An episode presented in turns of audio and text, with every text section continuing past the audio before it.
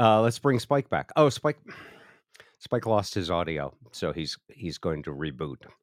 Uh, Downtown Joe is here, mentor to future radio stars. I'm Bob Rivers, wannabe musician. I changed it away from politics because I am so tired of talking about politics. Even to not take a side is, you know, that Rush song. If you choose not to decide, you still have made a choice.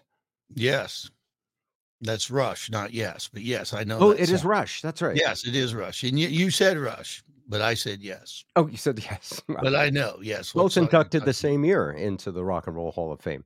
All right, let's see if we got Spike's little mic thing fixed. Are you there? I'm here. Okay, we're all good to go. Uh, we're going to be joined by the late Cathy Faulkner, our surprise guest this week, who was our music director and interim program director during a very important part of the show's development at KISW, the very first radio station we all worked together at in Seattle. And still, you know, between KISW and KZOK, them was two decades of uh, being very fortunate and the right place at the right time and having a great city uh, and and really wonderful managers and support people. Um, did it go to shit uh, after that? Not really. It was more. It was more challenging at KJR because we were working for Clear Channel, which became iHeartRadio, and there was a How do you little more- pronounce that? I heart. iHeartRadio. Yeah, Oh, I've been. I, I thought it was I hurt. I heard radio. Yeah, I've, I've been. I've been saying it wrong all these years. I'm so sorry. Well, and we originally worked for Entercom, which I used to call Rear Entercom because you love to make fun of the places you work. And now you work for Bonneville, which by all accounts is one of the kindest, most human radio groups out there. Yeah, they're Yeah. good people. And actually, really, all of the people at the local level have always been great. We've Yeah, always had that's, sup- that's true. oh supportive program directors, market managers. Uh, there was a brief time when I worked when we were at CBS, and we were supposed to be syndicated, and the syndication deal somehow fell through, and I had to fly to New York to sit down with the major, uh, you know the what do you call them uh, in the mafia?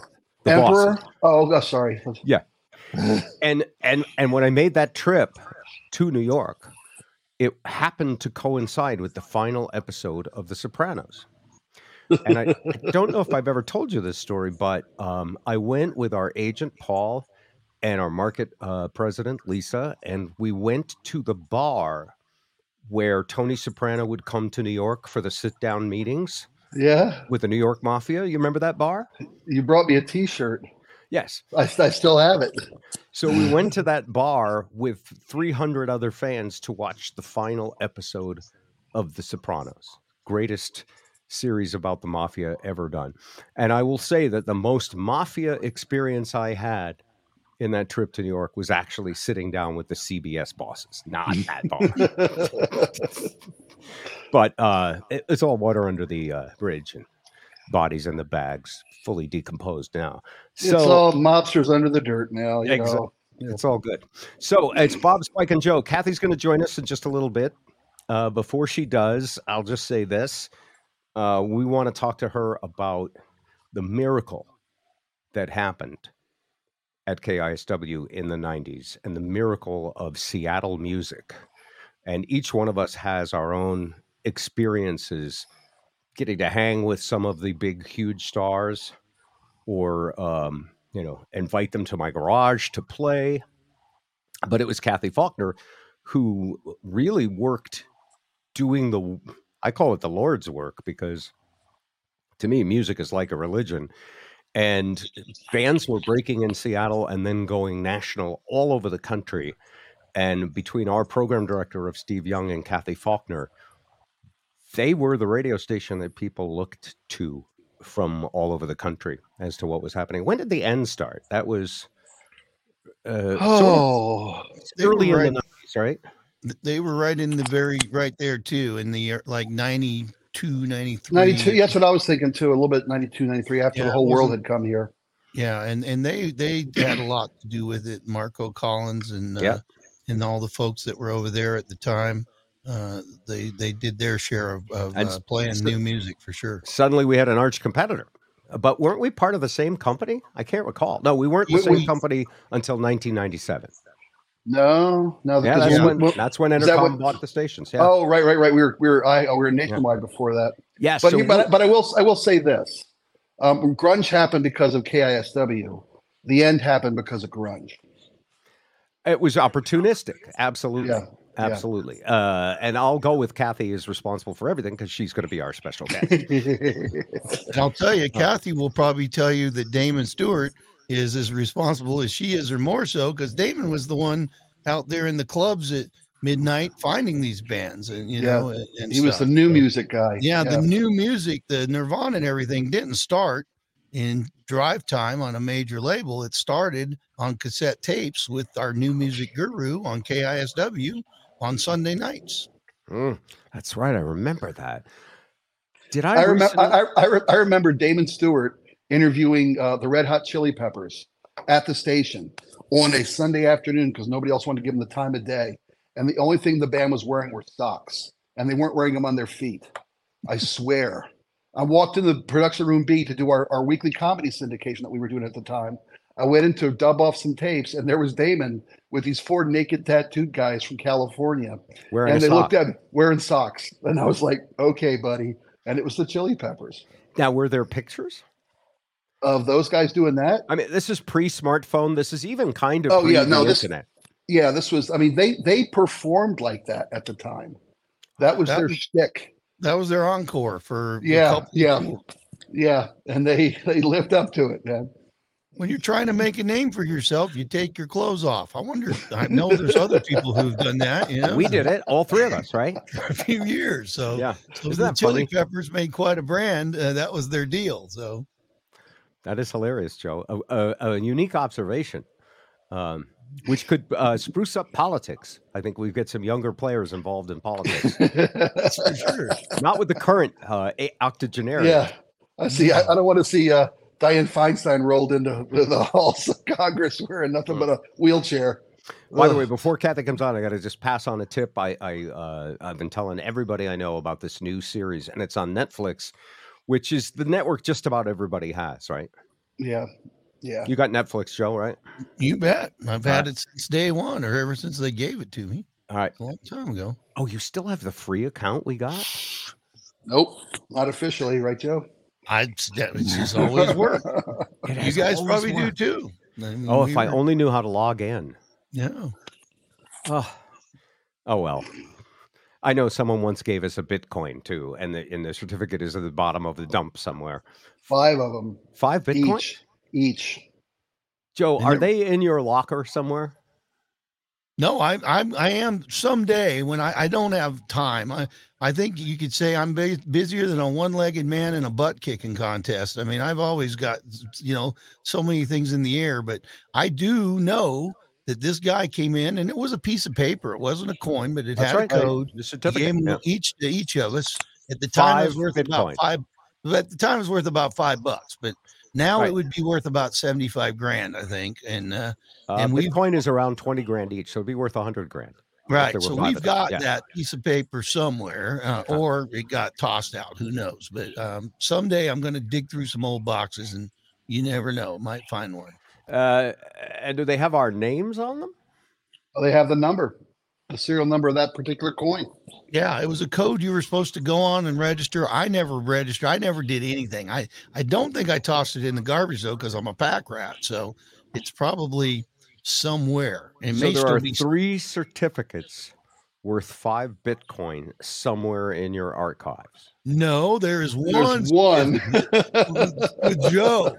Now, if you didn't take ours three- home too? I have no idea. You, you he gave you one. He gave Spike one. He gave me one. I don't know. You He have them. You know wallet. you have them.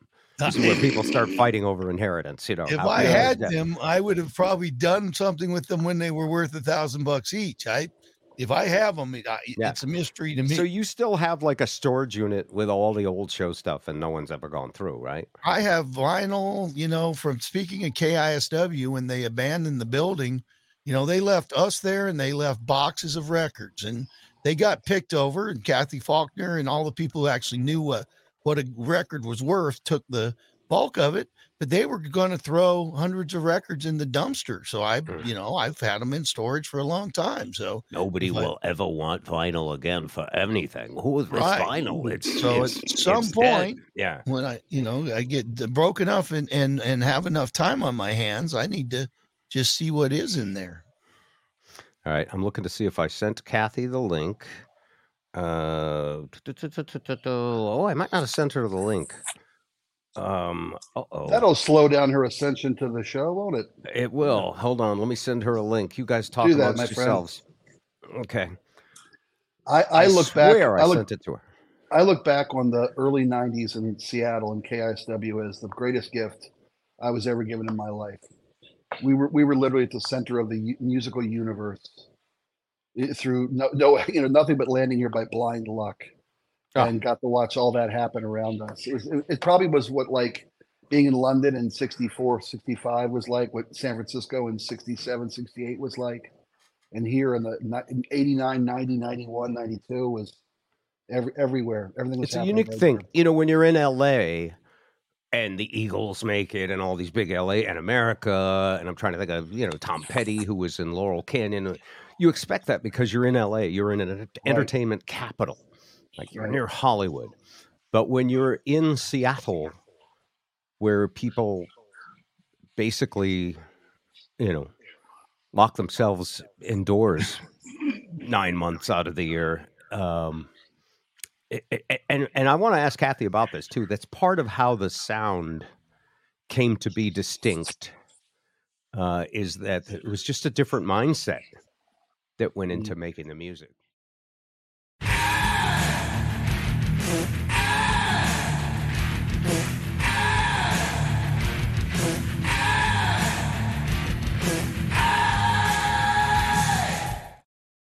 Oh yeah, from the parody of "Them Beans" was our actual that version of that song. Uh, a Bob Spike and Joe twisted tune. Tonight is very special because we have a very special guest on the Bob Spike and Joe show. We have the late Cathy Faulkner, who is Woo! yeah, who is joining us from Orcas Island. Uh, I'm actually in Seattle today. You're in Seattle. She has studios all over the Pacific Northwest. No, I don't. but oh, yes, I That- do. I'm sorry. Yes, I do. Yeah. all over. Yeah, well, you have That's the artwork in your satellite studio. it is. Yeah, Look He's at got you, enough cool stuff to hang in every room that you ever walks into. I mean, That's 20 years of radio, Spike. There, you need Yep. wall space. can I say the behind the scenes of our visit yesterday a little bit? totally, yeah. Okay. At at her home, um, because Cathy does voice work, she does rock and roll stuff. She does like three different kinds of Zoom meetings. So she has three different walls decorated differently. One's for a corporate meeting with people in suits and ties. Yeah, it's all it's well, and and the Go ahead, describe- on yeah, the backstory is that um, when COVID hit, I hadn't finished my studio, so it was insulated, but it just had the brown paper covering. And in COVID Zoom meetings, that is, you know, it's not even green screen. You can't do anything fancy with it. So I bought a bunch of different vinyl wallpaper, and so we have red brick on one, and we have white brick for the corporate wall, and then we, and then I put up my plaques and Seattle stuff for being hip now and wow. So. For anybody wondering what Cathy Faulkner has been doing since the heyday of KISW in the 90s when the Seattle music scene exploded, um, she's been one of the most amazing voice talents in the voiceover commercial recording world. You have heard Cathy Faulkner a thousand times and maybe Thank you for calling. yes. We appreciate your patience. We'll accidentally hang up on you momentarily. so you did that stuff. Are I you, knew I recognized that voice. Are are you part of the phone tree? And this is some Uh, those, yeah. yeah, that's funny. Um, hey, uh, but that I, I mean, what a what an amazing career you had entirely apart from radio, uh, doing that, and you love it, right? I absolutely love it. Mm. Yeah, absolutely love it. And it was tailor made for the pandemic. Yes, little did I know. Absolutely. Um, I worked out of my studio to begin with, and then once COVID hit, they're like, "Do you have a studio at your house?" As a matter of fact, I Matter of fact, all set. Yeah, it's pretty amazing. Which wall would you like? and a All right. real testament, Cathy, to tenacity, hard work, and wanting to learn something. Because I remember when you started with Campy, with Jim Campman as your Yeah. mentor. And it's Yeah. like, I want to get into this voice thing, and you're making demos. And uh, I remember, and we're going to talk a little about the 90s and stuff, but one thing I know about Cathy is nobody worked harder because I was there a lot at night working on our show. Of course, her show was at night, so she kind of had to be there. But she she taught me so much in the nighttime, and then in her free time, she learned from Campy about this voice thing. And I'm like, man, that sounds like a good deal, making money just talking and saying stuff. And I did a little, but you turned it into a, a, a full time enterprise and a and a big time deal. So Yeah, Campy was an on that. amazing mentor. He he drug me along to many when we did voice sessions in studios. He took me to many studios and many sessions and taught me so much. Yeah. yeah, taught us all.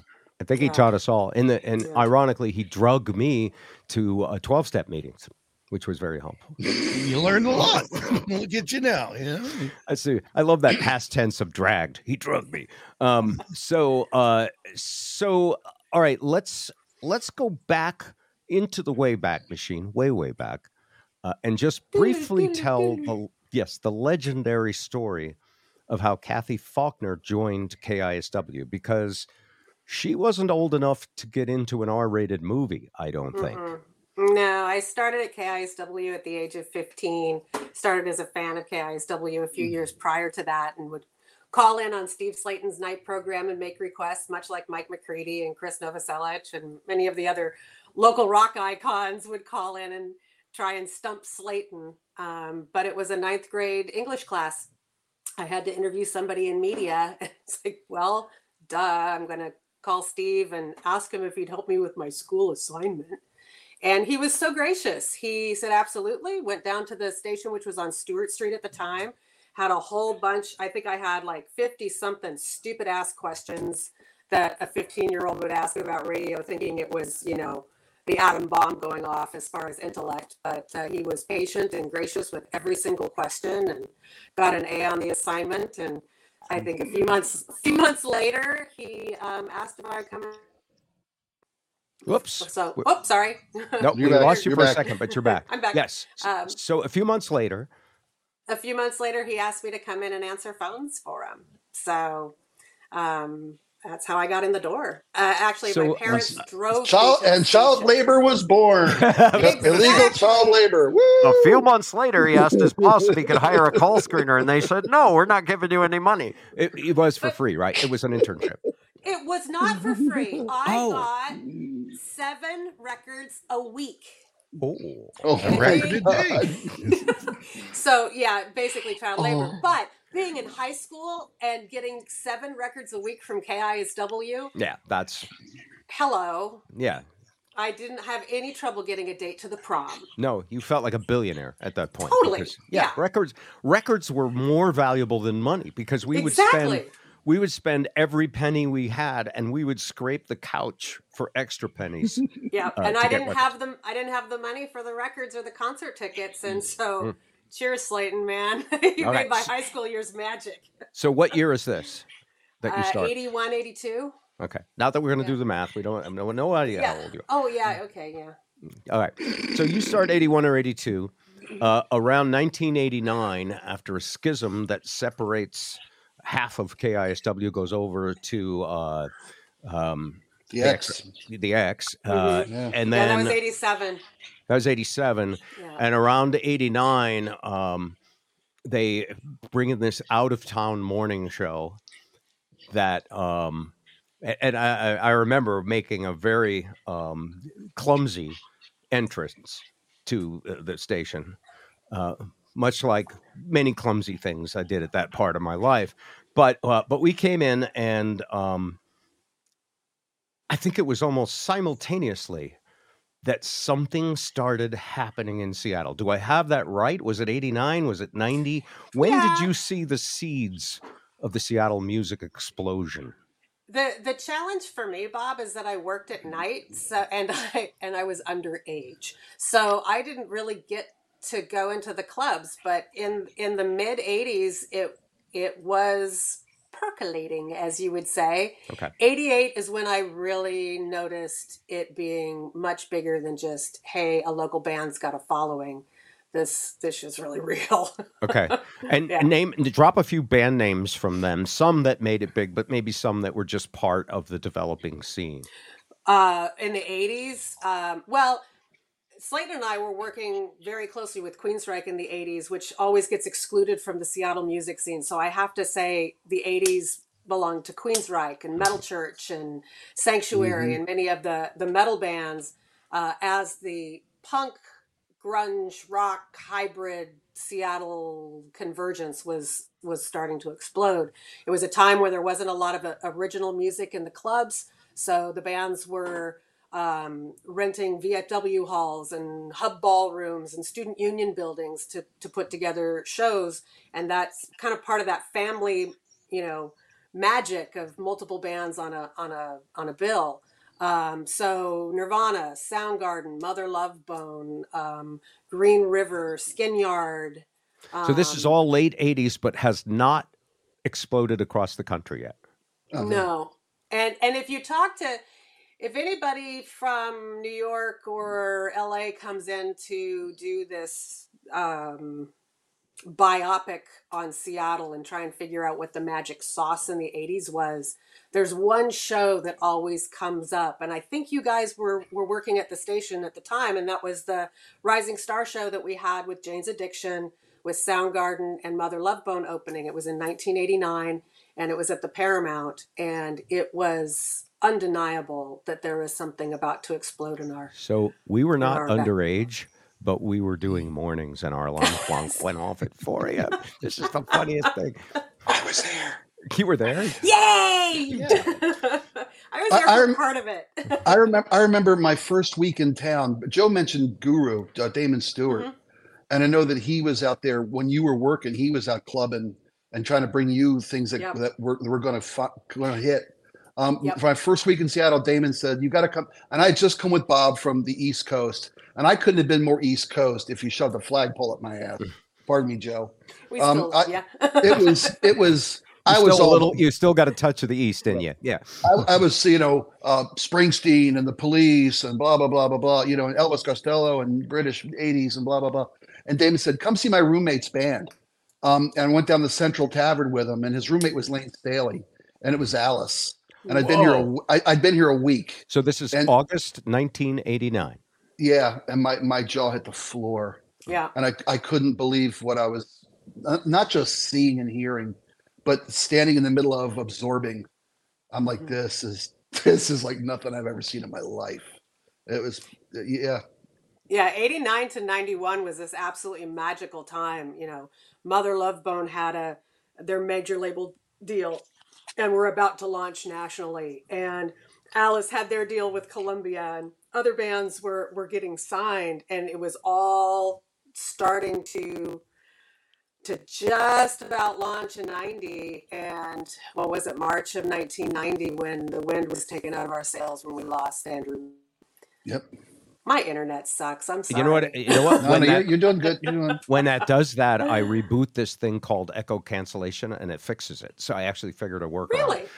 Yeah. So, uh, all right. So, tell me if this is right. Uh, you and I have discussed several things over the last couple of years. Interestingly, because Cathy was on at night and I was on in the morning. We were on in the We morning. never and I, saw each other. we didn't much, although at key important times we did, because Cathy became the interim program director in I think 1996, seven, somewhere in there, Mhm. when Entercom bought the station from uh, Nationwide Communications, and it was a key moment for the show uh, because we now were sister stations with our former mortal enemies, the End and the Mountain That was a unique dynamic to learn. and and a shifting dynamic. And at the time, Steve Young, who was our all of our mentor and programmer, and really a partner with Cathy to uh, navigate the explosion of artists in the '90s.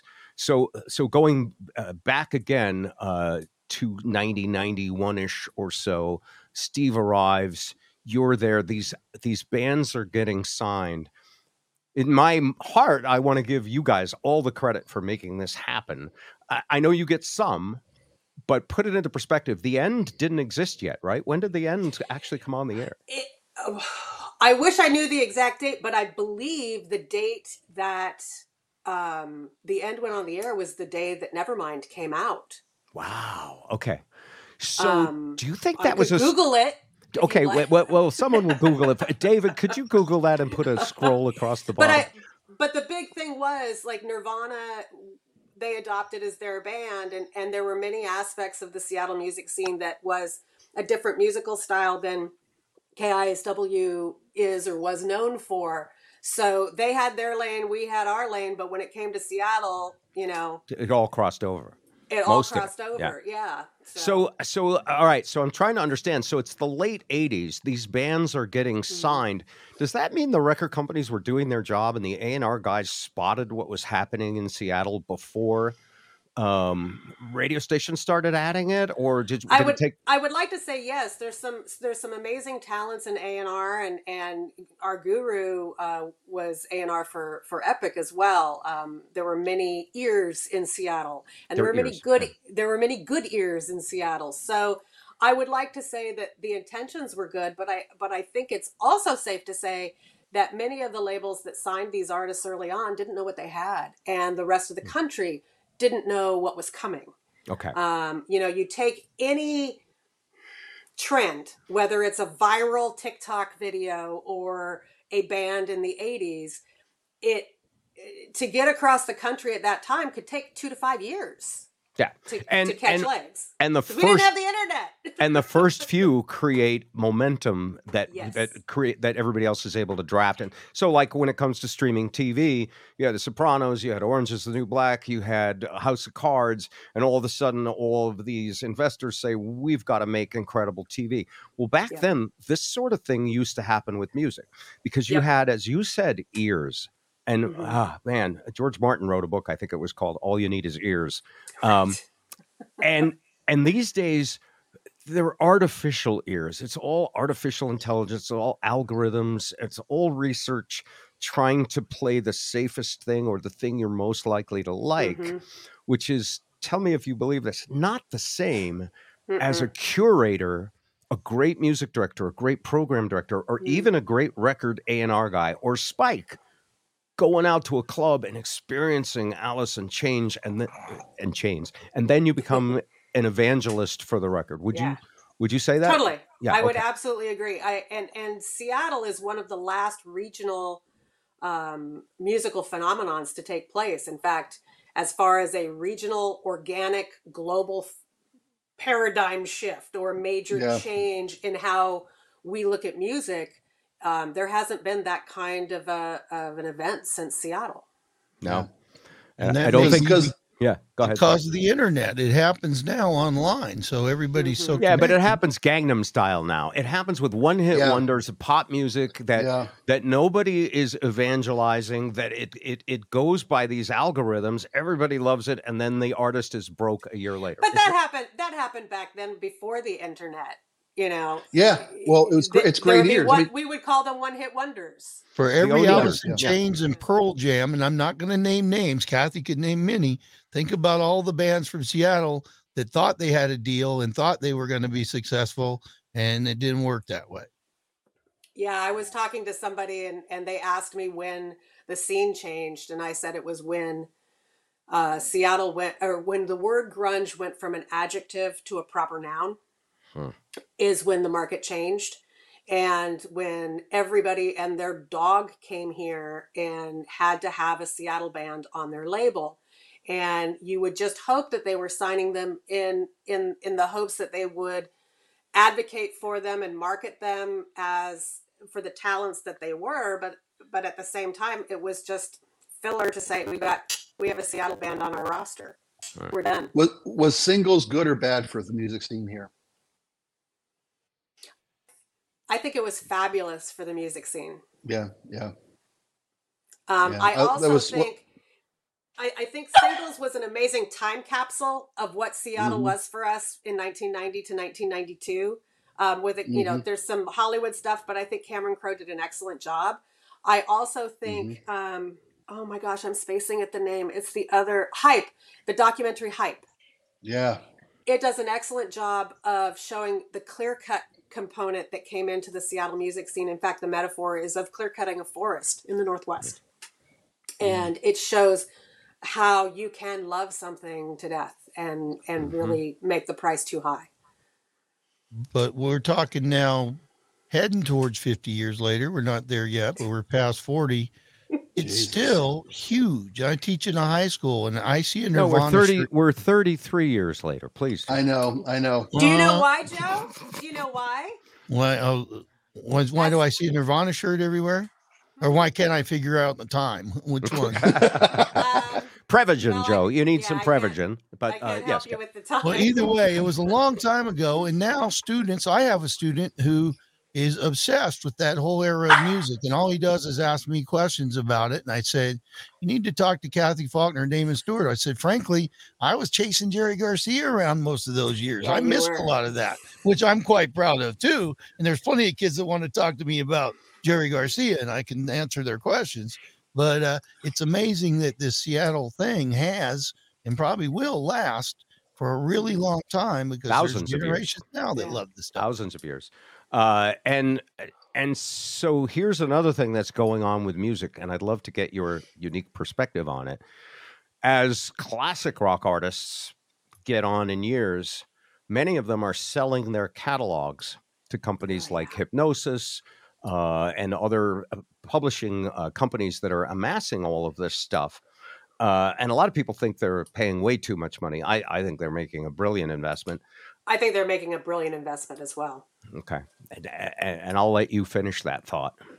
I I, I have so many feelings uh, watching different artists that I've loved over the years, watching their descendants fight over an estate. I I think if if I were in Bruce Springsteen's shoes, I would sell my catalog as well, and kind of forget that aspect. That said, um, the immortal contribution, the musical legacy of a Led Zeppelin or a Elvis Presley or a Bruce Springsteen or for you know a Kurt Nirvana. Cobain, Sure. Nirvana, yeah, uh, Pearl Jam and Alice and so on and so forth. Um, there is an entire business, you know, between licensing and music and merchandise, all that stuff. That I think these licensing companies or these publishing companies are getting these libraries for a song. Yeah. I don't think they're paying enough. Yeah. And and I'll, I'll tell you, uh, I didn't realize this right away. I thought it was like really odd that they're buying this old music from people who are near the sunset of their entire lives, not just their careers. Uh, but then I took my granddaughters to a Minions movie, and the soundtrack of Minions includes "Fly Like an Eagle" by Steve Miller. It includes Instant Karma. It includes all of these classic rock songs. You see, when you're when you're getting hundreds of millions of dollars to make a movie for seven and nine year olds, you want to buy songs that have a track record. It's why there's a Spider Man 20 movie coming out at some point. And so this music, uh, and this is when I started to think about it, instead of selling out your music, you're actually putting it with investors who are going to cultivate and curate the catalog maybe for lifetimes to come. I honestly think that um, classical music is what the equivalent of this classic rock is now. That it, it- you know, uh, I used to joke that um, a classical station would be the greatest hits of the 1400s, 1500s, and 1600s. Mhm. But I think that in it's possible in 500 years that this music will still have power uh, because it was done in an era of multi-track recording and great sound. So it, it's not like it's limited like old black and white movies can never quite be as big. This is state of the art stuff. And nowadays, there is Mhm. no curation. There are no DJs telling you how much they love the bands, and there are no you know people fighting to uh, to curate it down to the ones that are worthy of being signed. You can be signed by opening a TikTok account Right. and using an app to make something that sounds okay, hmm but it's you know And curating, I think, is the key word. I think many of these artists are are signing these deals, and there's also a question of where who owns the master, who has the original recording. Um, I don't know if you guys remember several years ago there was a fire at the Universal Studios, and um, I believe, if I'm not mistaken, one of the Nirvana masters was in that building, a Soundgarden lot. master. A lot there was stuff. a the REM masters. There were a lot of uh, masters under the Universal umbrella that were lost in that fire, and it came out that there wasn't um, proper curating or documenting of what actually was in there. Because you, you know what I mean? My internet sucks. I'm sorry. No, I just rebooted it. Every time that happens, I do a, a reset. So yes, and and that's the thing about the digital age that we live in now is that everything is ones and zeros. So another thing about this point in human history that we were, I think, lucky enough to Mhm. grow up in this time is that the art and um, classic materials that were created in this time butted right up against the digital era where no tapes are going to get destroyed anymore no nothing's going to get erased which is sad if you've got naked pictures on the internet thankfully right. I was so glad I was in radio in the 80s. and 90s. yeah every stupid thing we did including well nude stock wasn't stupid but every dumb thing we did is before these cameras I so know.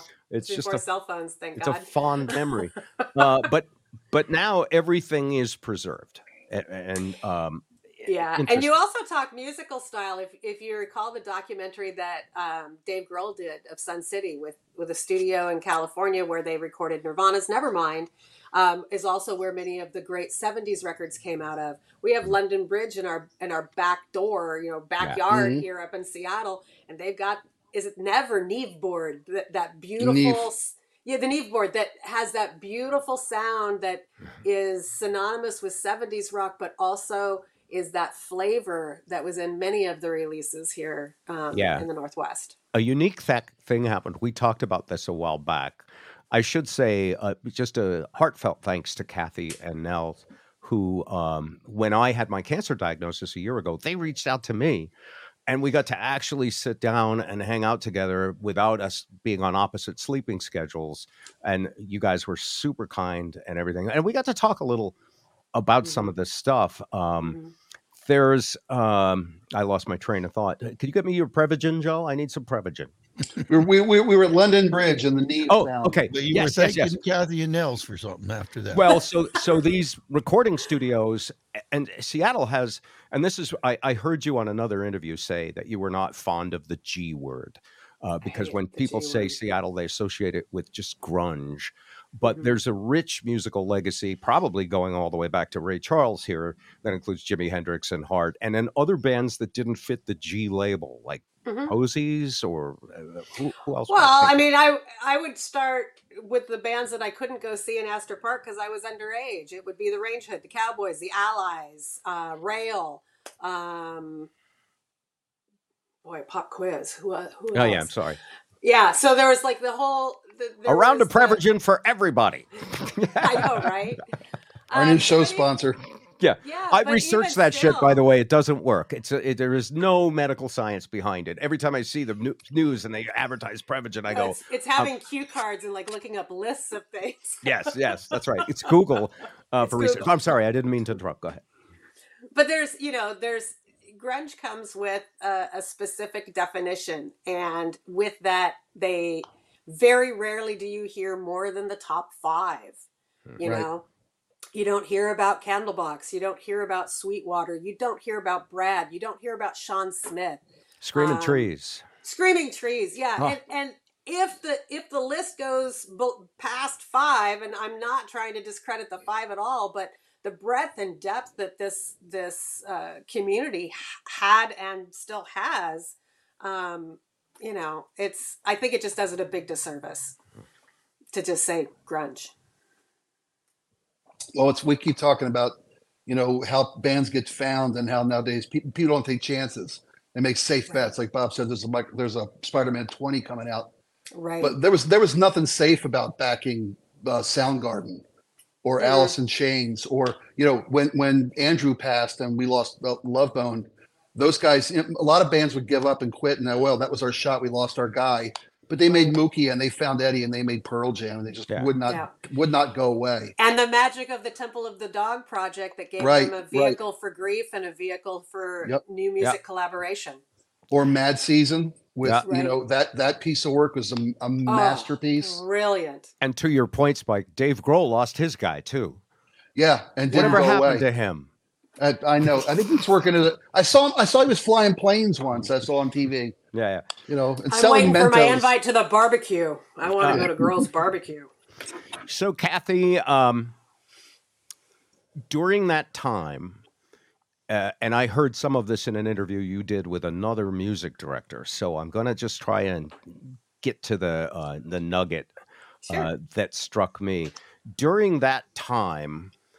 Uh, radio stations, and by the way, it wasn't just from Seattle at this point. There were bands like Tea Party. There were bands coming from all over. There were bands like Live. There were bands that had elements of this new sound because it was huge.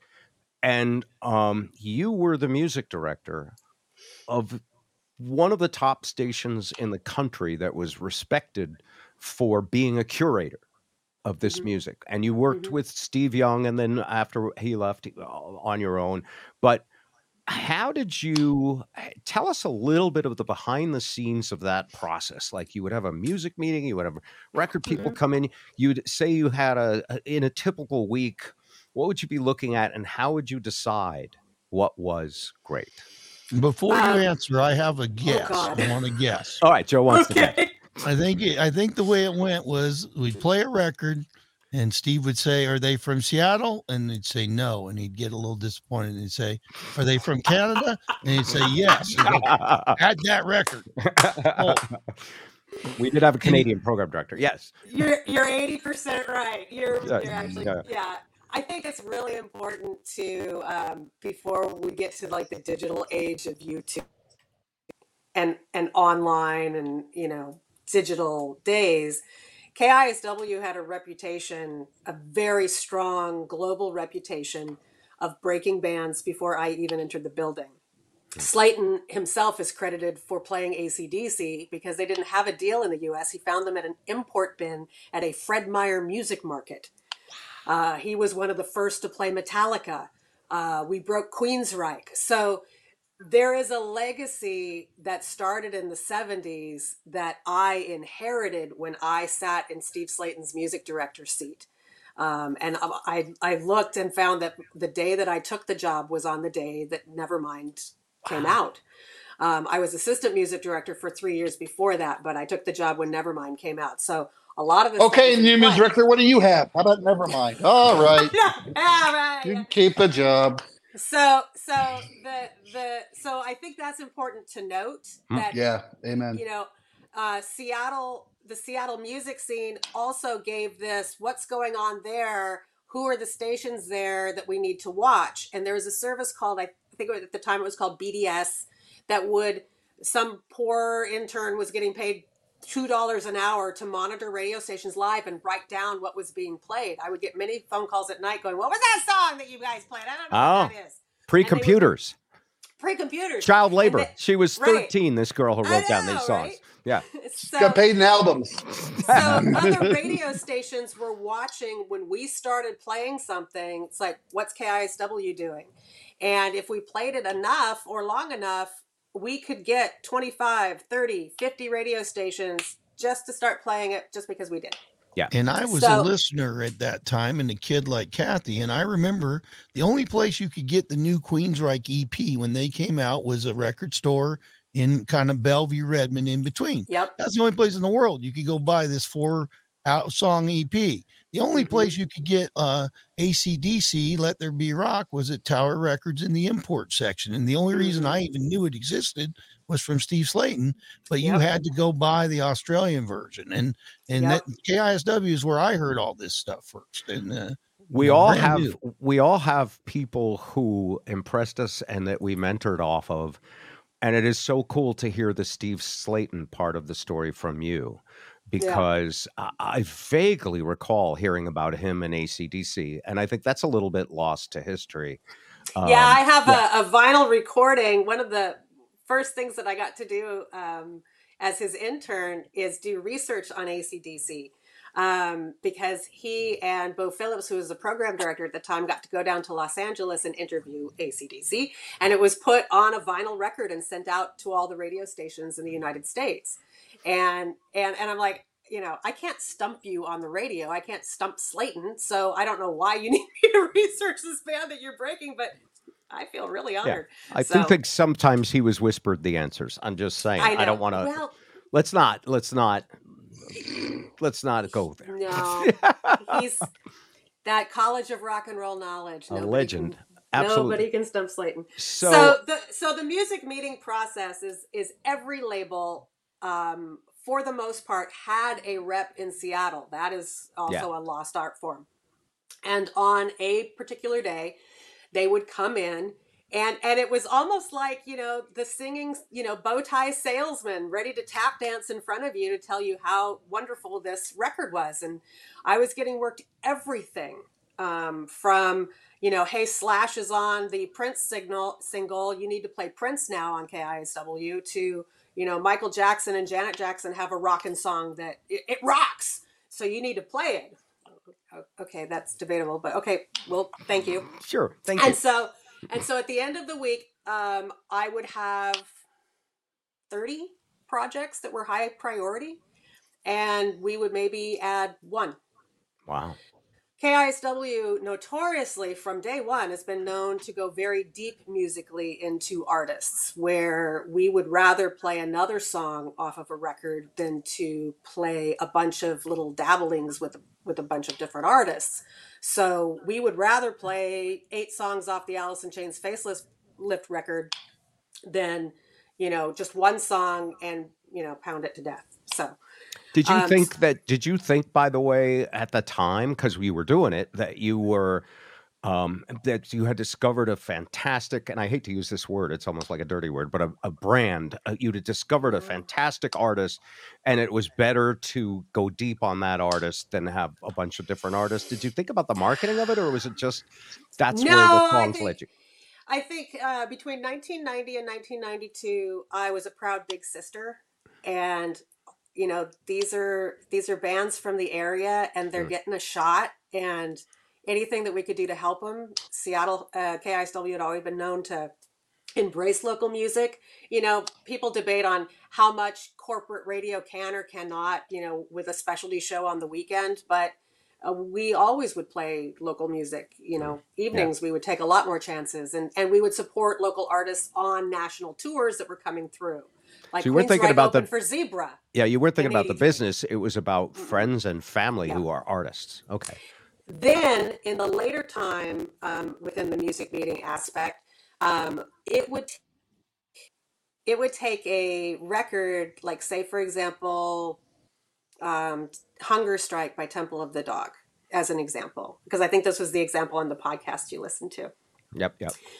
We played the record when it came out before the sound had exploded globally. And then a year and a half later, A&M re-released the record because Pearl Jam had gone platinum. And they wanted us to play this new single called Hunger Strike. and we had already played it for a year and a half. Hmm. So while I have to play it so that other radio stations around the country will see that it's on my playlist because if it's from Seattle and we're not playing it, that's a problem also. Mm. But I also have been playing it for a year and a half for our local audience and they're like, "You know, there's more than that song on the record."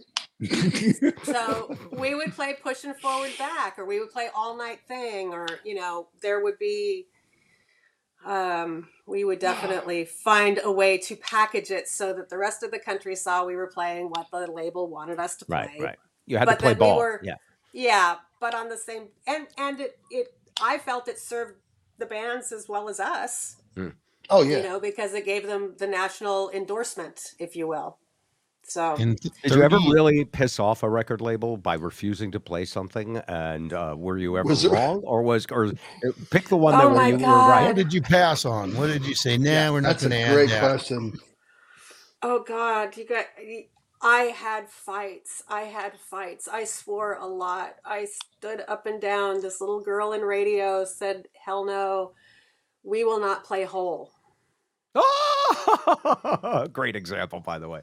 Perfect. And Uh, You've got the right audience uh, for not playing hole here. Oh, I caught so much crap nationally from Mm. the management to the label and how could you not? And I'm like, I can tell you exactly why not.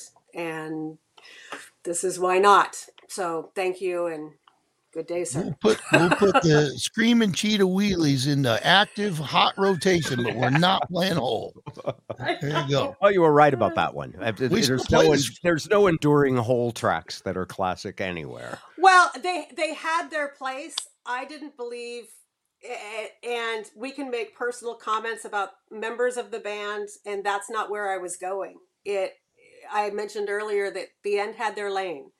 And there were bands that fit on the end that I didn't believe fit on KISW. And that would, and that- a couple of those songs fit. Yeah, yeah, yeah. yeah, and and that entire album, um, in and of itself, was brilliant.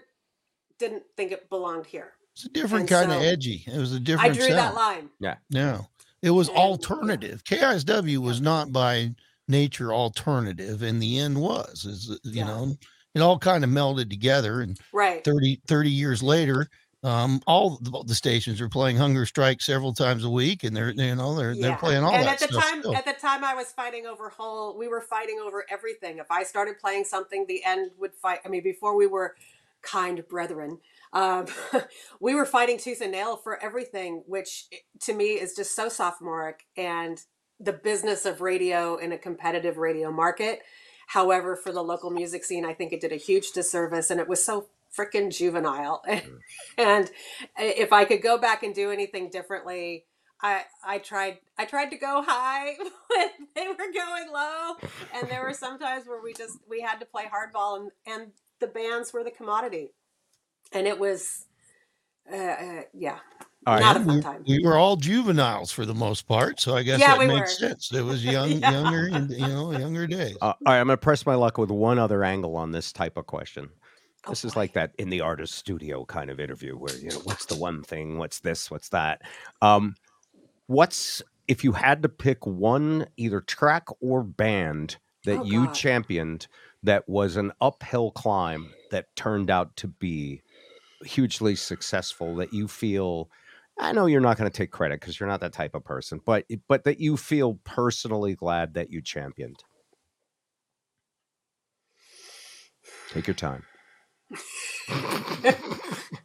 Why do I have to pick one? I would have this fight with my son all the time. Oh yeah, you have five. favorite? All right, pick five. Yeah. Yeah. Okay. Um, I treasure every moment I got to work with Pearl Pearl Jam. Hmm. I treasure every moment I got to work with Alice in Chains. And 30, 35 years later, or whatever the time is, Joe, um, it, it sounds like a no brainer, but it wasn't easy At the time. at the time. Yeah. Um, it it was a very different beast, and a lot of people didn't understand the sound. So I spent a lot of time advocating. There were two uh, two bands that I worked with that didn't make the top five. I loved working with Grunt Truck. I truly, truly enjoyed working with them. Um, I truly enjoyed working with Second Coming. I truly w- loved working with Sweetwater and Candlebox. Um, and my personal favorite was um, Brad uh, and Mad Season, like the side projects, uh, all the collaborations when people would get together and do this one-off piece of musical magic.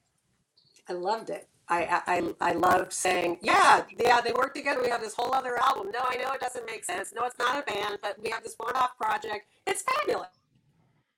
It's And, and going back to the Canadian thing, I know this isn't Seattle, but Mhm. if it weren't for you and Steve, I would have never heard of the Tea Party, and most of America would not have either.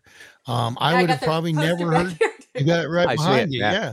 I would have never heard of the Tragically Hip. Now they are in Canada. They are the you know as as big as Canadian bacon, or what? I guess Canadian bacon's not that big in Canada. Maybe maple syrup. There, It's now bigger. Canadian bacon is actually bigger here. Yes, sure. Yeah, yeah, but but they're I mean they're the biggest band in Canada, but they never really crossed the border except to KISW. And Tragically Hip, I think, is one of the greatest rock and roll bands ever of any generation ever. And And that's So- not exclusive to us. I mean, I, I appreciate the compliments, and, and I know if Steve were here, we miss we miss him daily.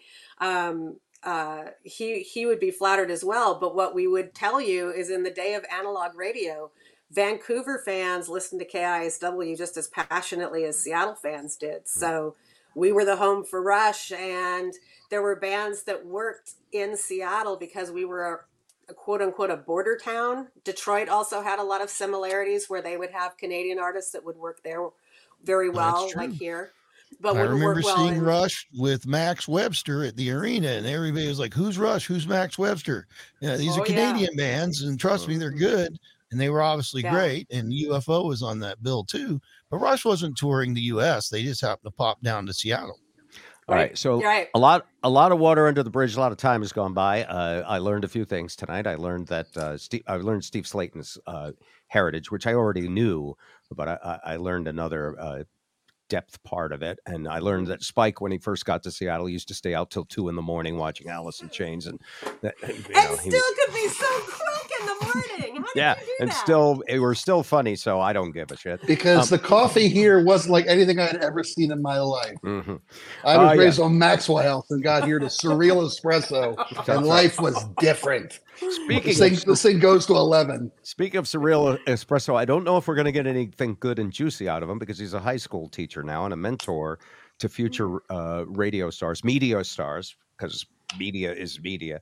Um, Joe, what what story back from that era can you tell us? Did you go out late at night and have a you know um, awesome experience? Did you get to see something you can share with us? Well, yeah, I saw and heard a lot, but I, like I mentioned, my focus really was when I got vacation. I went to San Francisco. I saw every Grateful Dead New Year's show in the '80s and '90s, and that was my deal. But I, I, I- Spike was smart to take in as much as he did because, like, Damon would invite me to shows, and I, I remember going to the Central and with Damon, and I'm going, I am so excited to see for you to see Little Women. They are the greatest band. They were a band called Little Women. I thought they were great.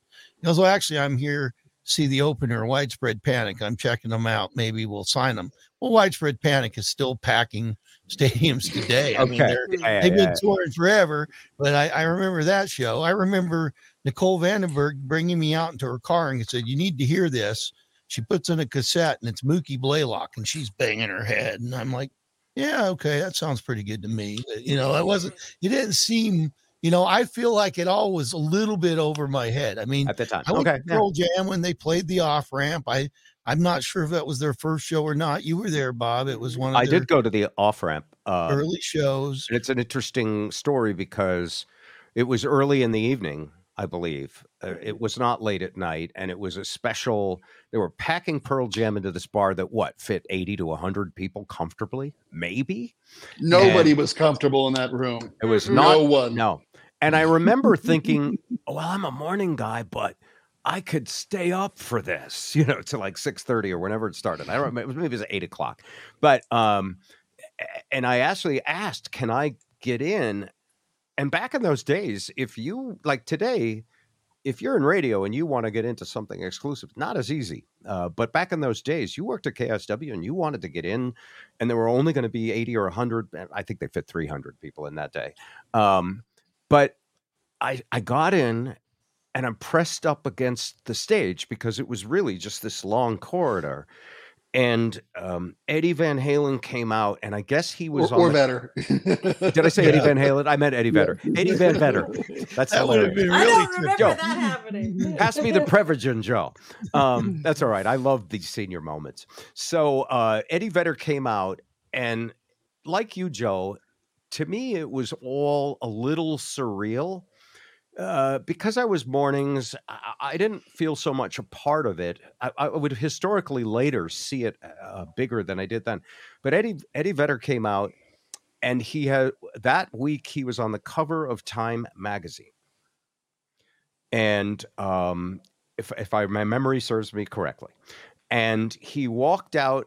I can't remember if he had a picture, uh, if he had the Time magazine cover or not, but he came out and he said, "I wipe my ass with the cover of Time magazine." Does anybody remember hearing him say that? Mhm. I know we And I- put Yep. it in a song lyric years uh, later. Yeah.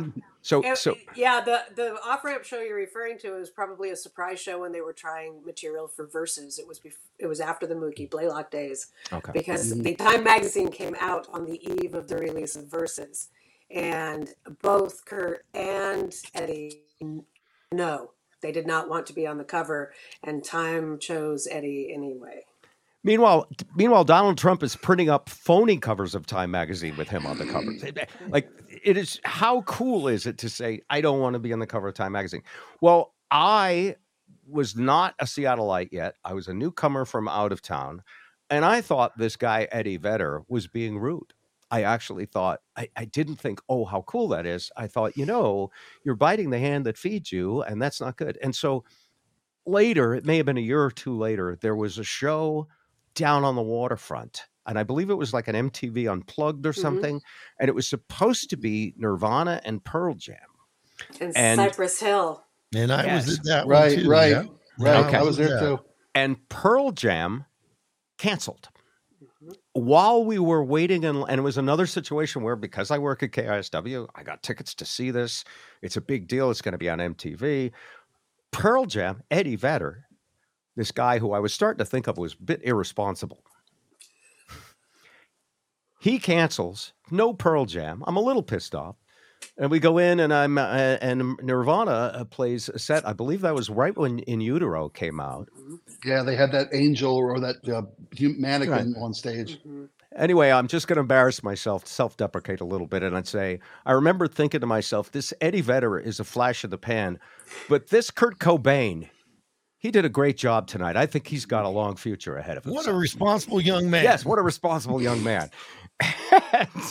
that show, I agree though. I was going there to see Pearl Jam, and the word got Me out as we were yeah. standing in line. Mhm. And I got, and that's the only time I saw Nirvana that, ever, and it was great. And I came out of there a much bigger Nirvana fan than I walked in. I thought that was one heck of a heck of a rock show, and It uh, I- was. It was I amazing. really enjoyed that. Cathy, did you ever get into the recording studio to watch one of these bands track anything?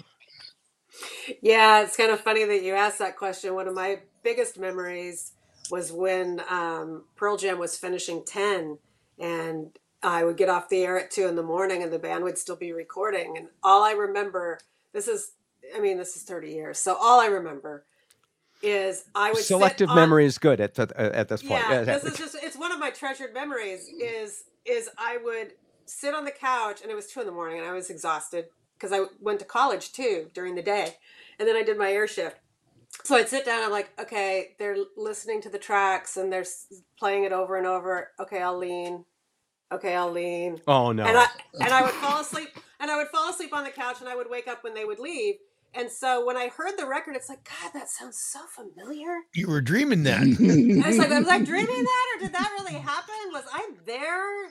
So I Yeah. slept through a lot of the recording process, but in hindsight, I'm so glad I was there. But Yeah. I slept through most Was of that- it. was that London Bridge? Uh, London Bridge, yeah. Yeah, where I- 10 was yeah. recorded. Yeah. Wow. Yeah, I, Wow. I did a tour. I did a tour of the place recently. to, I, I said, "Oh, is this the couch? Did I sleep on this couch? oh, please, God, tell me you got a new couch." Yeah. Or Scott's guarded it anyway. I Yeah. know, right? That's so funny. Wow.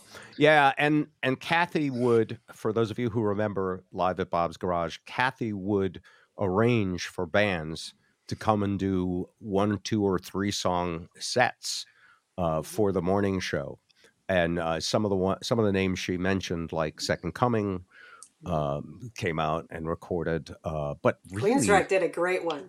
Queens, oh, right? Queensryche was Queensryche. awesome. Queens of the Stone Age. I mean, Yeah. Yeah, really Queens of the stuff. Stone Age. By the way, good they one. recorded outside Queensryche because they wanted a live feel. And so instead of being in the basement, which was really my studio, we called it Bob's Garage because it started in a garage, but it ended up being a basement studio. Anyway, they wanted to play outside. And if you listen to that silent lucidity track, you can hear the birds singing. Yeah. These were not sound effects, Mm-mm. real birds. And still to this day, Bob, one of my favorite tracks to come out of Bob's Garage was Melvins version of Resol- Revolve. Oh, oh yeah. That is Are you ready, Ben? Ready. Yeah, ready, ready, ready. All that stuff, by the way, is at bob bobrivers.com, and um, we don't get a nickel for any of it. But if you want to hear uh, some Oh, of those, magical moment.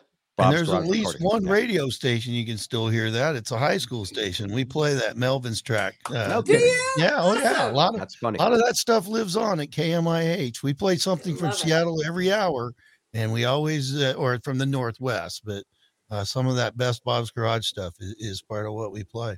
All right. I, and a couple other things I will say, if you want quick memories, the most rock star moment ever, maybe. And we had the KISW Flies reunion a few weeks ago, which was just brought back a flood of memories. But I remember after a Flies game going to Spike and Rockfish's apartment, and it was Oh, most of the guys from Alice in Chains were there. I don't remember who all was there, but somebody got the idea that jumping off the balcony in the pool was the thing to do. Uh, was that you? I, that was like, okay, somebody's going to die here. And it wasn't going to be me. I sure wasn't doing it, but I was trying to kind of discourage it. But that's when I realized, okay, this is, this is a power uh, beyond reason. These, these people are, are, are doing something different here. And then And that somebody we- got video of some of that. That- Yeah. Um, we we, you know, we got we we Rockfish and I lived in this third floor apartment with a built-in pool below, and he and I have been jumping off that deck for a whole summer. And we did the KSW Flies, played the Fly Swatters, which we did annually. And coming back to the apartment that day, the guys from Alice, guys from uh, Soundgarden were there. Kim was there. Mhm. Um, uh, Sean was there. Uh, got, um, my sister's Machine, Metal Church. um, Sweetwater uh, was uh, there. Sec- Sweetwater was there. What was Tommy Gunn's band? Was that um War Babies. Bathtub War Babies? Gin? War, ba- War. Babies. Oh, Right, War right. Babies. We love that Um, band. So these guys were all jumping off this third floor balcony into the pool, and somebody had a one of those old camcorders, Mhm. and uh, we got a picture of Layne putting on Rockfish's football helmet from his junior high football team and jumping off the third floor deck into the pool. And I got to give that video to his mom after we lost Layne Oh my at a tribute show over there on uh, on Capitol Hill. Oh wow. Um, yeah, that that was some great stuff. But and and let me close. What, we talked about with memories. I, I remember the the ten release party, and I bring the was it Rock Candy? Uh, the 10 release party was at Club Oz, which was Oz. across- it was Oz. Uh, right, right. which was which was across the street from the Mural Amphitheater because they played at the Right. Mural Amphitheater and then across Right. the street over. And our African Uh, friend, uh, American friend Rick the bouncer worked at Club Oz as a bouncer. right. That's how we met him. Okay. but but I, the reason I bring it up is because Katie talked about uh, Cathy talked about uh, being a big sister to these bands, and seeing the pride you had at that party for those guys and the love you had for those guys, and not just those guys, but every from Queensryche to Alice, to you name it, everybody. You Mhm. you cared and you fought for those guys. And in hindsight, it was like you had the world handed to you. You you handed the world Seattle. And I and I mean that with all my heart. You fought every, tooth and nail for those guys, and you led the charge that took that shit around the world. All right. While we're So- pouring maple syrup and butter on her, I'm going to do. I love you, man. Yeah, I'm, you're right, Spike. I'm going to do uh, the other half of this, the behind the scenes, which Kathy might dispute some of my interpretation of this. But when Entercom bought KISW and Steve Young headed to New York, where he almost briefly was at uh, WNEW, and uh, I believe he went back into consulting. He came back. Did he come Mhm. back to Seattle? Yeah. Mhm. Uh, anyway, um, for a period there, we had only an acting program director, who was Cathy Falk. Interim. Interim. I hate the word interim, but every great job I got started as interim. So, Right. um, so um, here we now were part of a group of radio stations, and we knew the Bob Spike and Joe chemistry was there. Um, we knew that to be a really successful morning show, you couldn't play eight records an hour. You had to, you know, morph towards, uh, if not all the way to talk, but talk morning shows that were funny were very successful. And I had asked Steve Young, could I do this for years? And he said, no, it wouldn't fit the needs of the radio station because we're in a three way battle with these other music stations. One was AAA, one was uh, alternative, and then we're the rock lane. And if we surrender the music position in the morning, they could make some music adjustments. And, And he was right. he was totally right. Yeah, I, Yeah. I know. Um, but when he left, and like all of a sudden, he said to me as he was leaving, "You're going to get to do that talk show thing now." Mhm. Like he literally was saying, the situation has changed in the market. We're sister stations.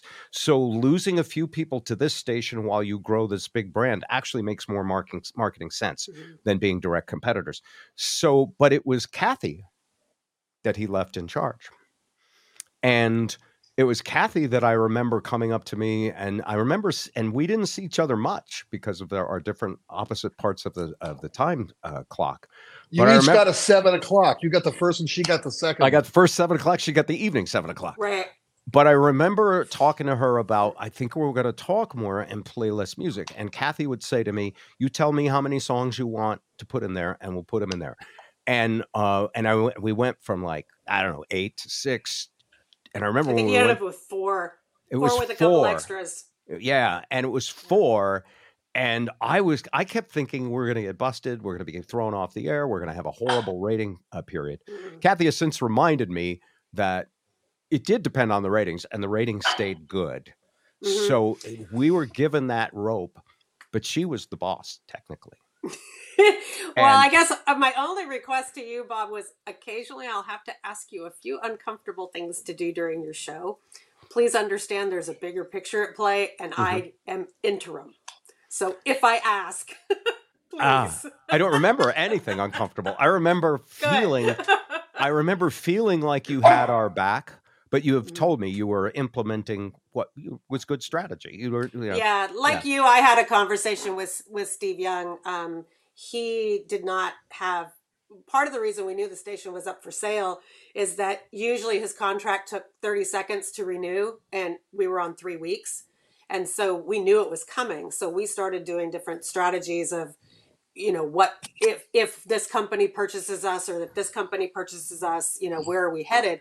And we already knew that the fall was going to be one of the best ratings books because coming off of summer kisw always does well because we have this hydroplane that blows up and everybody listens to us when our hydroplane blows up but the fall book was going to be one of the best we had in like a decade and so we knew it was it was in momentum there was you we could all stop and it, the rate would be things would still be good I remember um, doing a.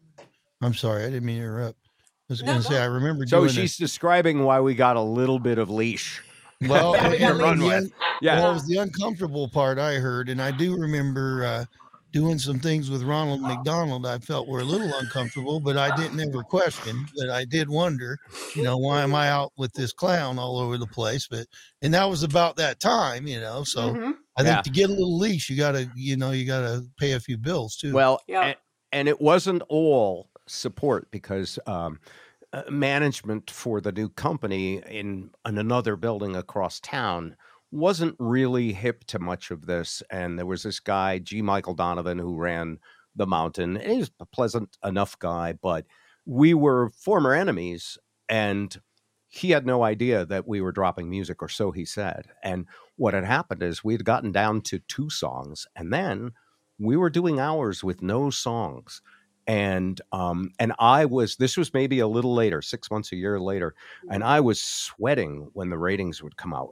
Are bob spike and joe funny enough to be to hold the audience without the records that will start you know at 10 a.m Mhm. when wilkie comes on? And um i remember that i got hauled into the office with clark ryan our program Oh, director yeah and G. Michael Donovan was interrogating us about, you know, why we needed so many people on the morning show. He wanted to can Joe. yeah And I said, well, it's an entertainment morning show. He goes, you're playing records. You don't need five people to play records. And I, I, I remember looking, I remember looking at him and going, he doesn't know we're not playing records. And, um, and so I actually told him, which made Clark Ryan uncomfortable Yep. because we were all Clark we hadn't were- told him either. and I I know we were following the master plan of doing great things, but we didn't have support all the way up to Philadelphia. We didn't have any support in Philadelphia. So anyway, he threatened to fire Joe. It's a long story, which I've told a couple of times. But the cool part of it was that right about the time they were talking about firing Joe, and I actually did. This is I'll take I'll, I'll virtue signal here. I said, if you want to fire someone, fire me. I'm not losing Joe. Uh, I just knew that he and Spike were the magic trio. and uh, and so uh, he said, "Well, I'll have to think about it. I have to talk to my boss, which was David Field." And that Friday, the ratings came out, and for the first time ever, I think we were, you know, number one or two, 2554. It was you were number one. Yeah, well, and we did Full get to on. for a lo- number one for a long time. So the ratings were so good that um, you know they had offered me to like take a pay cut or something, and uh, I said, "Well, let me let me think about it, and I I'll talk to my boss, which was my wife Lisa." and and a week after the ratings, Clark, did you think about that proposal to modify the budget so that we could keep Joe? I said I did, and I I don't really want to do it. I said, so ask him if he wants to fire me. And I never heard another thing. And and that was that's how close our show came to sort of not happening just just because of that you know these stations were all merging together Mhm. and and so yes i fondly remember you cathy as being our champion and you remember yourself as just doing the best job you can you know doing the right thing. a lot thing of it was, oh, oh, you need that information of what they played. Oh, I'll get that to you. And yeah get that to you later yeah yeah yeah somehow that just didn't happen. i'll get back to you And Uh, the but- part, the yeah. part I remember is after Bob basically put his neck out on the line for me, and and uh, my job was saved. About a month later, I go to Clark and say, "I'm going to have to quit if I don't get a raise because I'm going to be a dad and uh, I got to go sell real estate." So poor Clark, he he couldn't afford to, to keep me, and now he's going to have to pay to go to the boss and say, "We got to give this kid a." Twenty thousand dollar raise, or he's going to leave, and and he did that too, and he got Yeah. it figured out. So One, once you have the ratings and it's predictable and you've done the kind of job that everyone on this Brady Bunch window that we're looking at right now has Mhm. done, you know, you you would you would get the respect. You didn't get the respect until you earned it, I think. Um, Yeah, and I think the thing that's different back then that doesn't happen in mergers and acquisitions nowadays is there was a three to six month period before they made those decisions where they got to know us. They did. I I don't know how much they understood about us. I was defending songs that we were playing, like, why are we playing Soul Stripper by ACDC? It's like, well, there's this story about ACDC. so it's like, it's like, uh, let me get tell you why we're doing it and why the Northwest is different than Philadelphia, or why Mhm. you know why Austin has a different music scene than Seattle, and and we went through every song list. Nowadays, you don't have that get acquainted time. No, and and nowadays we are all Borg programmed from. I, I- are Right. we The- y- uh, like without trashing anybody now because we're not that type of person. But what what is it like now? Well, you are that type of person. But what? Uh, look, it's it's way different now because there's lots of debt and there's tons of competition from the internet. So radio has to, in some ways, be even safer than ever before, uh, in order to survive. Uh, but uh, but what's the music scene? Is there a music scene? And granted, we're older now, so we're not in that age, you know, that that teens to young 30s age where the greatest music of your life is made. Cathy, what are your thoughts about Oh God, I was today? hope. Did you I notice I, had my head down that you? Please don't come to me on this one. Yeah, yeah, yeah. Don't you don't have to be a big sweeping, you know, just just a few thoughts. Like even if you say, do you have favorite bands that are making it now that are that we should all Google and YouTube or um, what does it look like to you now? I, I think I think the biggest challenge for radio is that it lost its relevancy years ago. And the age group that you were talking about, when we were young and in the 90s, developing a music scene in Seattle, we were younger and we were passionate about radio and, and going to clubs. The audience is in a different place. They're on their PS5, they're on their Xbox. And so if you want to reach them musically, you go where they are. Or if you are a uh, radio company that bean counters are wondering how to um, flush out the budget, make it relevant and Yeah, make yeah, make it young people. relevant so that they'll come back. So back to this young person, and you, I, I love how you went towards gamers, um, because that's there's a lot of innovation in gamers. In fact, I think the the role of DJ is now a guy or, or, or, some women as well, but letting you watch them master a video game, that's a disc jockey. That's someone in a studio entertaining you on Mhm. Twitch. And Yeah. and if someone and I run into people, I teach some podcasting classes at a nonprofit, and I run into 19, 20, 25 year olds who like they just wish they could be DJs. I want to do a show on YouTube where I expose new music and talk about the ones that are really good. Mhm. But you can't because the music licensing, you'll be flagged for copyright infringement. So there is no farm club for curators like you were um, to, um, you know, when they're in their And it's snippets. It's Yeah. snippets. You can my- only play my- a snippet now. Yes. Yeah, my son taught me a lot about how teens, you know, I'm sure Joe and Spike, you know, your kids as well. Well, they're not kids anymore. Um, but my, My son 40 year old kids. Yes. Yeah, my son taught me a lot about how he discovered music, and it was YouTube memes to start, and Yep. that's how he that's how he got acquainted with Alan White and Yes. Wow. Um, yeah, and and that was one of the first songs he got attracted to, and then he's like, "Well, I want to do that, and I want to use that that song." And I said, "Well, if you're going to use that song, you have to ask Alan White's permission." And he's like, "Well, he won't know." And I go, "Well, Nah, actually." Eh, the algorithm will know. let's take Yeah. a drive and he will know because you're going to ask his permission and that's in person. Oh, Nah. no kidding. You took him to Alan White's. That's so cool. i took him to alan Um, white so mm. I mean, the kids have such short attention spans. You want to see a teenager's head explode? Show them an eight-minute song on their music log on their show. It's like eight minutes. I, I mean, they don't even listen to a whole Right, song. They'll right. listen to a minute, then they'll go to the next one. So yeah there's new trevor bands. complained that smells like teen spirit was too long at five something yeah. Exactly. But Yeah. there's uh there's still stuff out there, and I'm I'm a believer that it's going to keep coming. Um, there's a band my daughter just sent me, Pantsuit Guy, out of Bellingham, and it's a girl Oh, band yeah. called Pantsuit Guy. They're pretty good.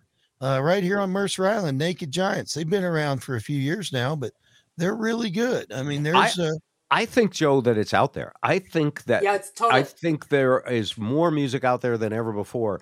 And I think the young Led Zeppelins or ACDCs or Beatles or whatever they all are, the problem is they don't have even a way to be starving artists, much less make a living, much less clubs to play at at night, much less music curators and record A&R guys who are looking for them. i think it's a different avenue bob it's um, algorithms, right? I well, mean, if, if any girl can make a million dollars on OnlyFans, which blows my mind, they they brought porn to the mainstream and put the money in the women's hands instead of the tea, instead of the dick, dirt digglers of the world. Um, I think we should be only bands where we start like an OnlyFans type service where bands get to monetize themselves to their audience. I think That you're would be right. I think actually one of the existing platforms, it could be uh, Spotify, it could be Google, it could be YouTube, could be uh, SiriusXM, should actually create a farm club for weekend and overnight type people that could do their own Mhm. radio shows for oh, free. great Here's the software. Here's the music library, which we pay. You go out and attract an audience, and then you know, just because that's the business model of social media now. It's we all work for free for Jeff Zuckerberg and TikTok, and although Facebook, I saw the greatest line in um, Ted Lasso last uh, last week. It was, uh, "Yeah, I'm not interested in Facebook. That, uh, Facebook, that's just for grandparents and racists now." Oh, Biting sarcasm. so true it hurts. yes. I know, wow. so all right well fascinating um we've we've said a lot we've reminisced for a good deal over an hour now how should we wrap this up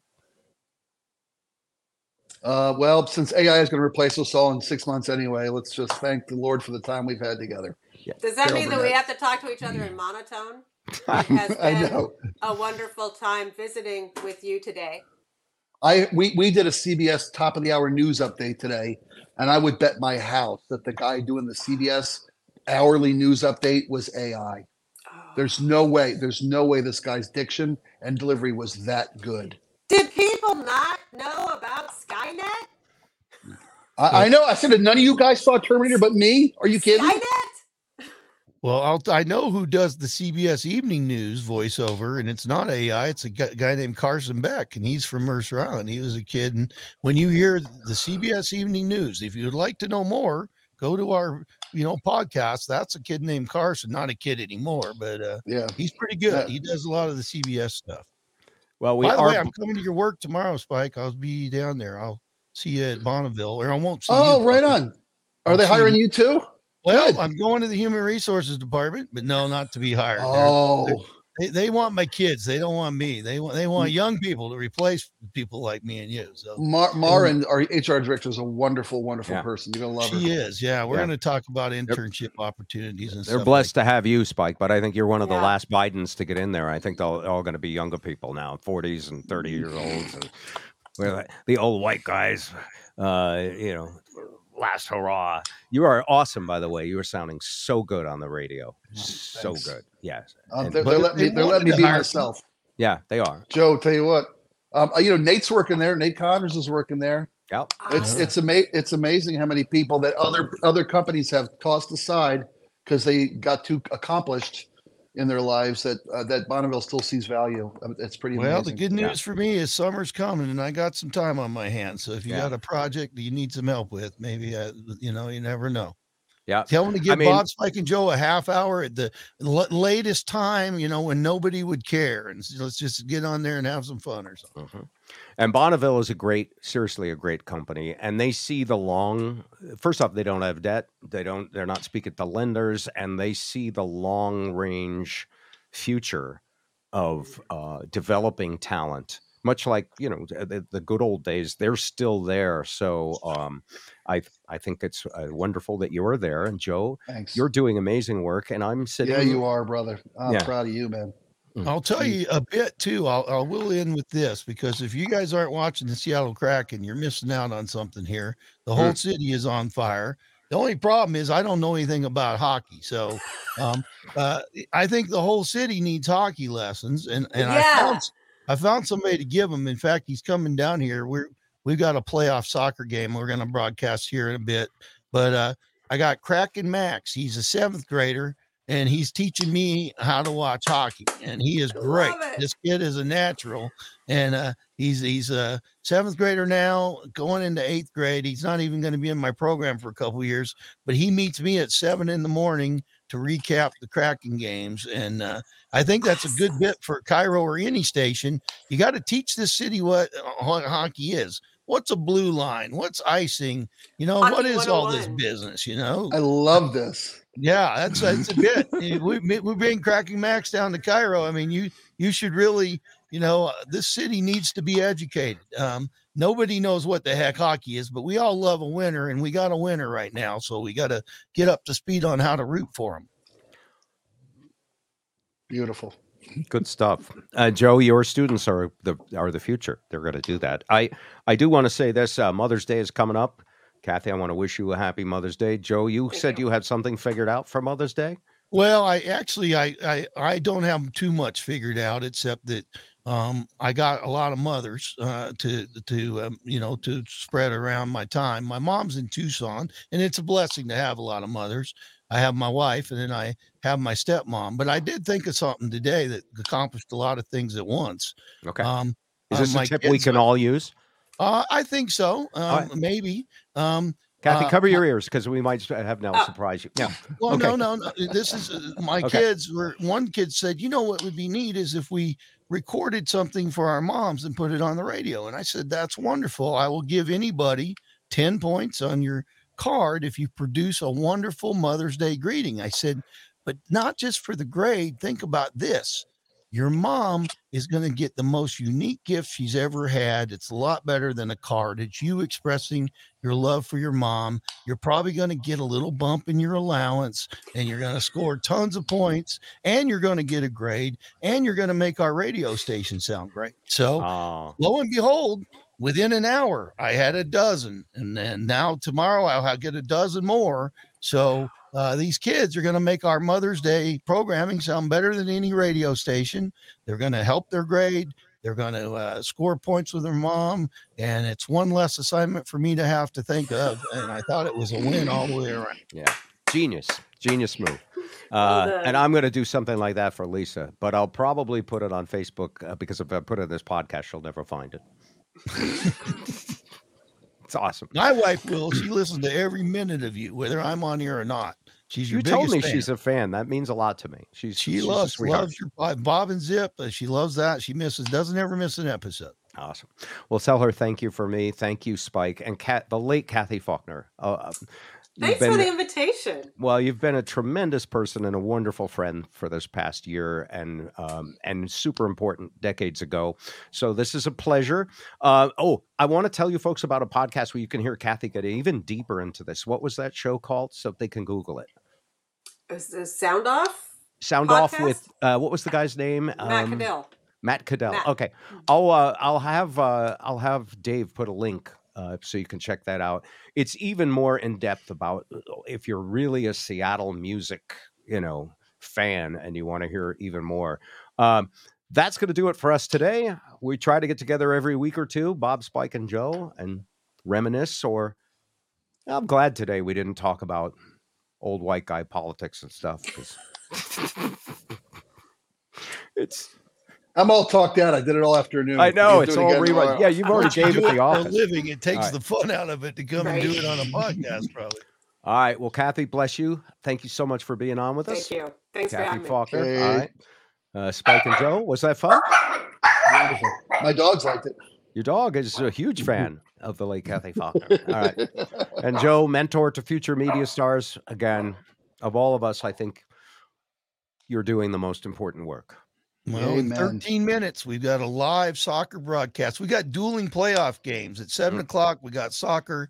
We also have a baseball playoff. All and unfortunately, we can only broadcast one. We have one radio station, but I'll be here till 10 o'clock tonight. And I got here at seven this morning to meet Kraken Max, and that's my day uh, every day. But I love it. Uh, If you if you do something, by the way, I don't know how much of this you're going to keep, but I got a great guest for you too. Either one of We, you. we don't have to edit you out. We don't. We're not coming up to commercials or news time or anything. Keep going. This lady is Top a of creati- Yeah. she is a creativity coach and she teaches you about uh, creativity. She's got a new book coming out about kids and how to unleash their creativity. But she came and talked to my kids, and one thing she said is, "You never burn out on doing something you love." Because people ask me, "You work too hard. You work too many hours. Where do you get the energy?" I love what I do. Uh, You know, you never you never burn out on that. So, uh, but she'd be. I'll connect you, Bob. You two would hit it off totally. She's got a new book out. She had the last one was a bestseller, Please and it's forward it. all Yeah. it's all about making you more creative. So I love that. And I uh I don't need to learn about hockey because I'm not in Seattle, but I need to learn about baseball because the Oakland Athletics are soon going to be the Las Vegas Athletics. Is Yeah. right? oh, and I can't wait to come visit you when the Mariners are in town. That's going to be wonderful. When Lisa and I moved to Las Vegas, exactly. I thought it might be a dog move, but uh, but what made it convincing for this time in our lives, uh, there were a couple of things. We love entertainment, so I want to go see concerts any night of the week. We could do that. I like hiking and desert hiking. You get to do ten months out of the year, but also I said to Lisa, every week people are going to be coming to Las Vegas because it's a tourist town and we're going to get to see friends and family and people that we love and they're going to fly and that has happened so i mean I, i'm like i wish there was a baseball team here baseball team granted it's coming um you know what i mean there's an nfl team here well i wish they were as good as the patriots well we're hiring the patriots offensive coordinator and we're going to Yeah. throw lots of mafia i mean lots of Money. money at this and so it has been wonderful uh, being here. And um, you've already visited once. And I'm I'm already flirting with the idea of coming back the week after school.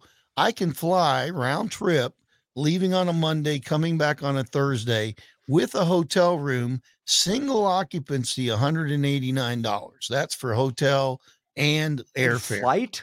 What airline are you on? Um, well, it will be Frontier or, or Crush Your Spirit. It'll be one of those two. Frontier or Crush Your Spirit Airline. But- By the way, but- because of you, we've now flown on both of those airlines. Yeah, I mean, if if you go light, and I mean light as in don't take anything more than a computer bag, and you don't mind sitting in a plastic seat, they won't put you out on the wing. I mean, they're going to put you in the in plane. the plane. That's right. Yeah, and, In other words, how long can you torture yourself feeling cramped and miserable? couple hours for for thirty bucks. I mean, Absolutely. that's a, that's a it's good 30 price. bucks to fly? About, about 30, 40 bucks. I've flown under 50 one way uh, several, not several times, but a few times. Um, that's with taxes and everything. Wow. All right. Come and visit. Spike, last words. Oh, I miss you guys. this is the best time, best part of my day.